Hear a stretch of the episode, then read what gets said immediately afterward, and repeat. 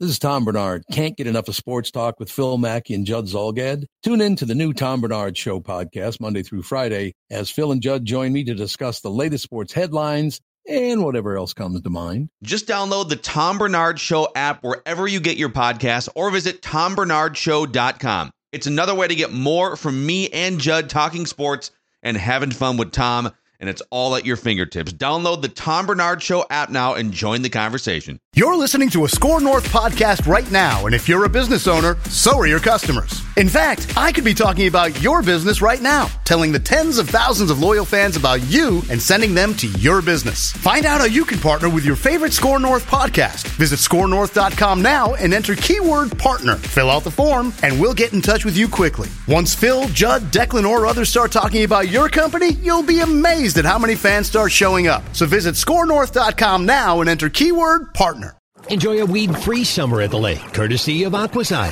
One easy application of Aquaside pellets can eliminate weeds and lake muck. Aquaside has been trusted by hundreds of thousands of lake homeowners since nineteen sixty. Neglecting aquatic weeds can hamper recreational activities like swimming and boating. Lake weeds can also provide breeding habitats for insects. Make your lakeshore beautiful this summer with Aquaside. Call one eight hundred three two eight nine three five zero or go to aquaside dot com. All right, welcome in. Mackey and Judd wrap with Royce every Tuesday, Wednesday, Friday on our podcast and the Score North YouTube channel. Uh, you'll have to excuse Patrick. He cut himself shaving, and so he'll be dabbing blood off of his face throughout this episode here. With today. A beach towel, too. Wow. Classy guy.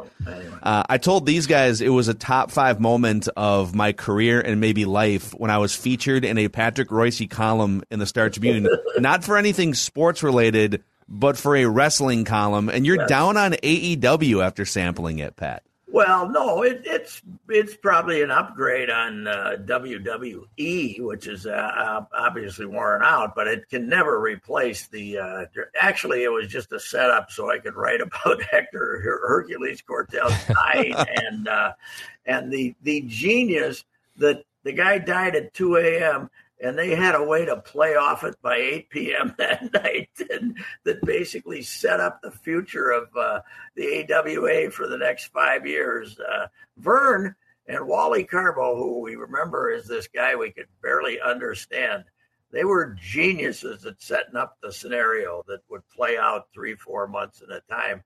But in this case, Hercules, the car crash was at two. They didn't know about it till the next morning.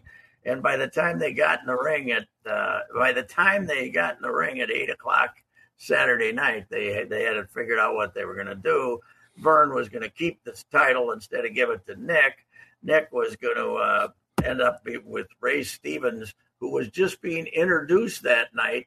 He became a villain that night by watching the uh, Gagne and Nick match and jumping up to Nick's defense when the sleeper hold was on him, claiming it was a joke. But anyway, they set up the next five years of the A W A in a in a crisis situation. It was genius. Brilliant booking, yes. W W E can't figure out. It's been fifteen years since they put together a coherent storyline, so maybe yes. they should go back in the archives and look. Yes, that's, that's true. But I did, I got to admit, I watched the C M Punk thing. You see nineteen thousand people going insane in United Center mm-hmm. because this guy comes walking back in the arena was was pretty impressive. I got grown say. men. It's always funny when grown men cry at a wrestling event, yes. uh, and I think Declan and I have been among them in oh, our lives. My God. So we can't. Yes. What turned me off was the commentator with Jim Ross is wearing a mask.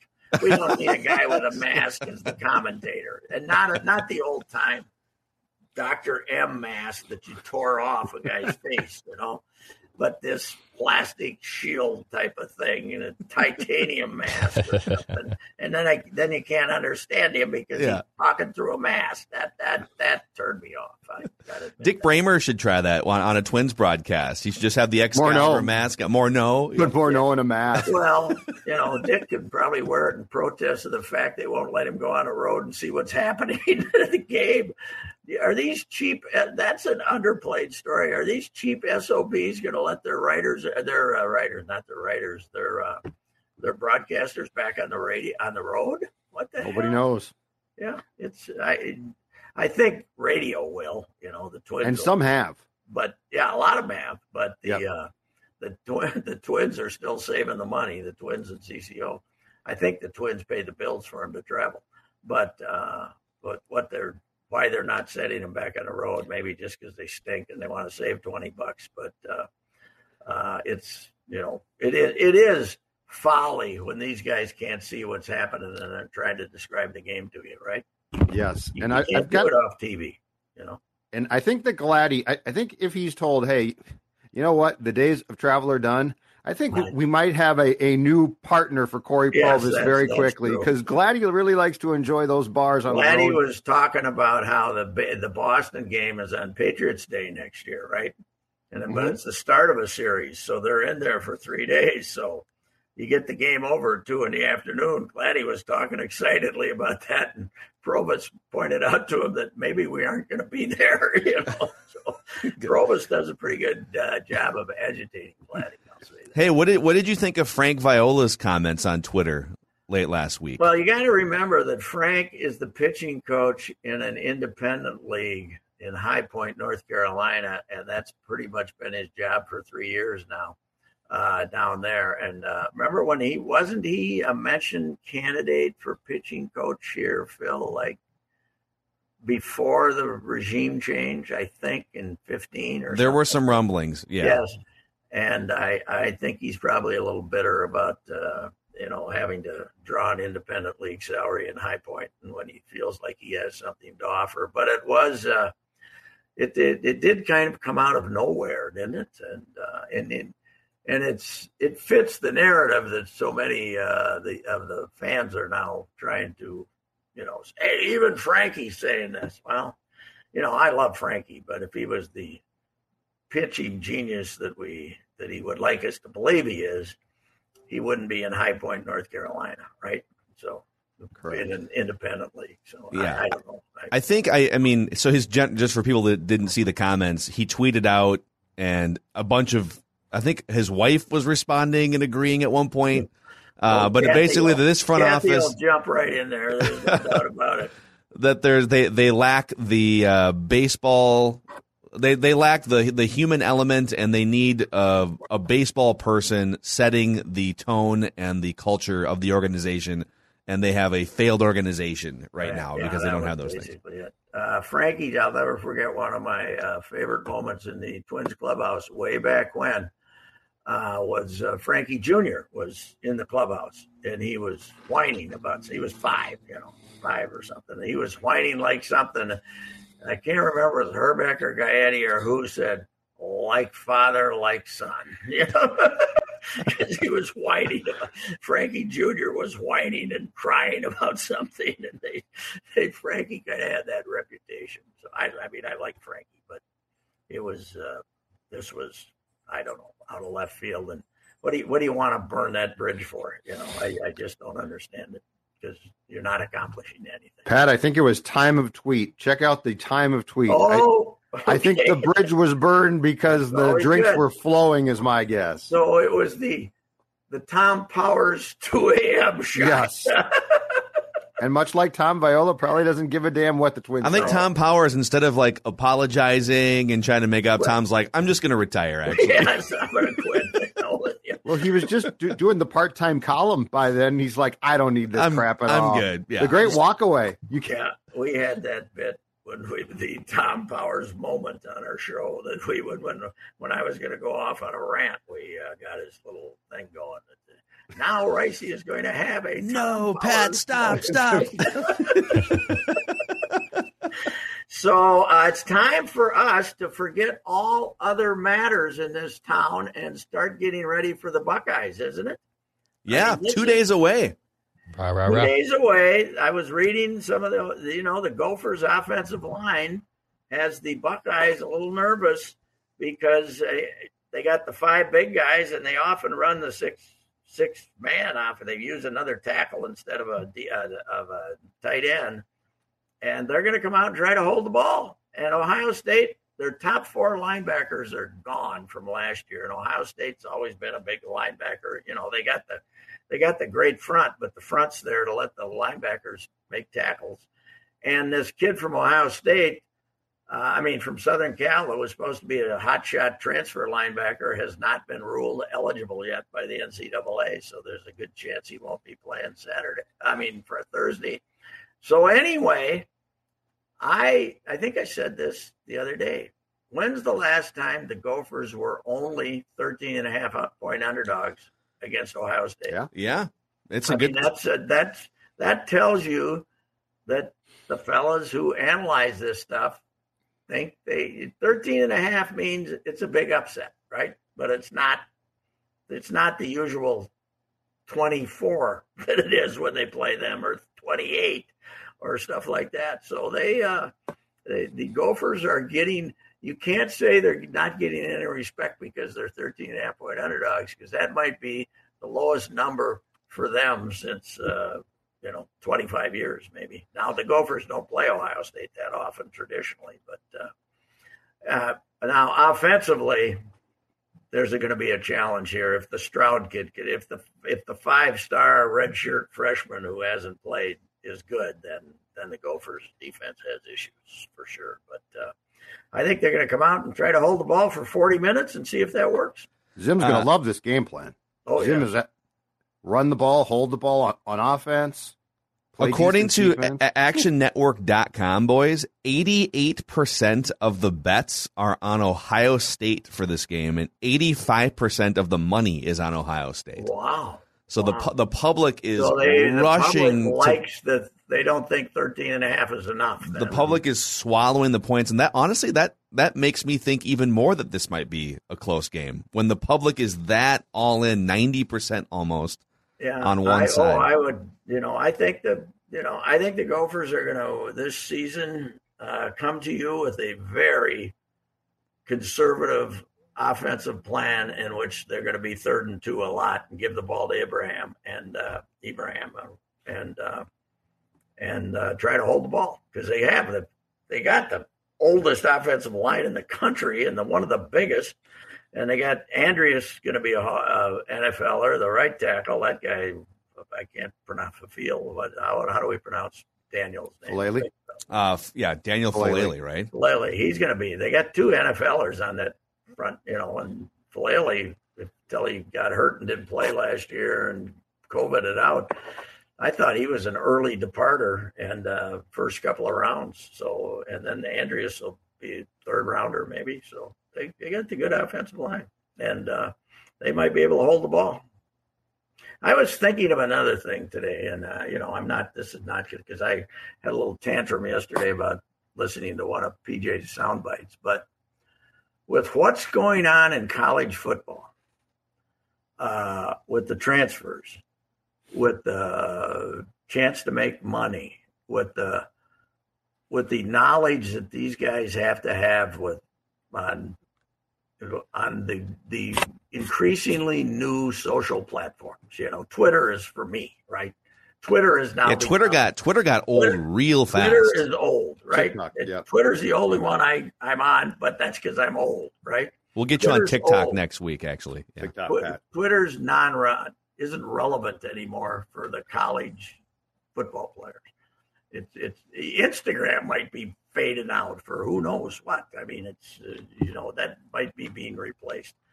But you need, I think you need the hip, I, I think you need the young guy who knows what's going on as a coach, Fleck and Ryan Day at Ohio State. And, you know, I can't see Earl Bruce sitting there squinting into the sun telling these guys, you know, being told that, uh, hey, he's, uh, this kid's killing it on Instagram. We got to figure out a way to get him some money. You know, it's uh, you know, I, I think that the, the now Saban is smart enough, I'm sure, uh, to have some young geniuses on his staff or in his office to yes. take care of all this stuff for him and make these guys rich playing football for him. But I, uh, you know, I think that the uh, the The sixty-year-old head coach in football, you're not going to see those guys too much. Well, Saban was one of, was one of the first coaches the week that the N I L rules changed. The, he he came out at a press conference, and I can't remember exactly what he said, but he basically said, Yep, uh, this quarterback that we got yeah. in here, you know, he's got a chance to. He's got a million dollars locked up and already in revenue. he might yeah. not start. Yeah.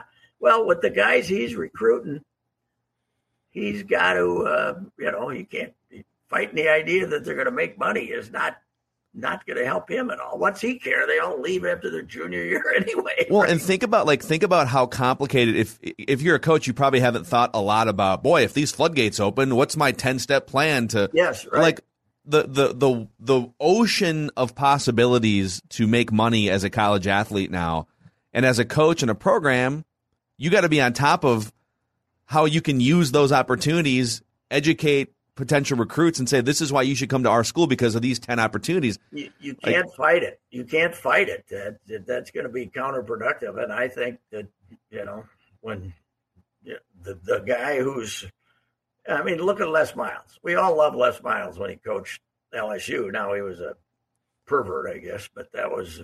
But he was when when things started going bad in L S U, and he showed up at Kansas. He was the greatest train wreck of all time because he was trying the old B S that he'd always tried. And it, you know, it's just. Well, he almost got hired here.